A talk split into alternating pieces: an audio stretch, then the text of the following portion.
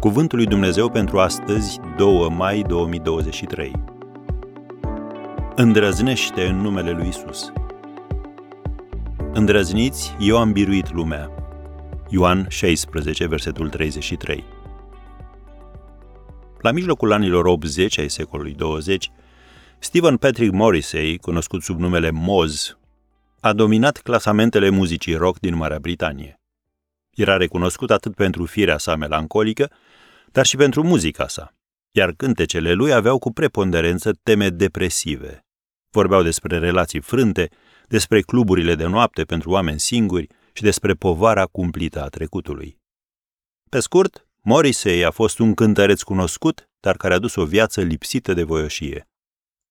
Ce diferență față de viața la care Domnul Isus i-a chemat pe ucenicii săi? În trei ocazii diferite, el i-a încurajat pe ucenicii săi să îndrăznească. Profesorul de studiu biblic Philip de Courcy le numește cele trei îndrăzneli ale Noului Testament.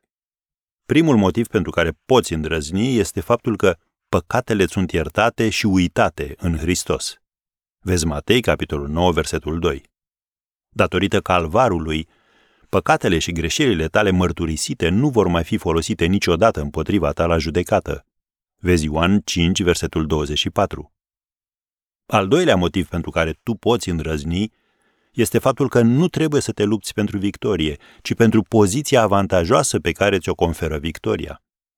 Domnul Isus ne-a spus, în Ioan 16, versetul 33, În lume veți avea necazuri, dar îndrăzniți, eu am biruit lumea.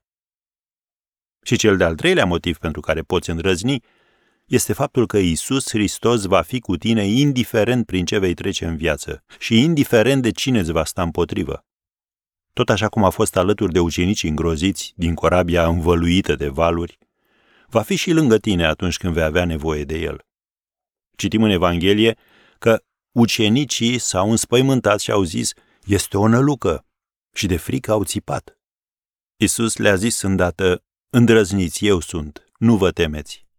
Am citit din Matei 14, versetele 26 și 27. Pacea nu înseamnă absența furtunii. Dar ce înseamnă? Să știm că Hristos este cu noi și că, așa cum scrie în Romani 8, versetul 39, nici înălțimea, nici adâncimea, nici o altă făptură nu vor fi în stare să ne despartă de dragostea lui Dumnezeu, care este în Isus Hristos, Domnul nostru.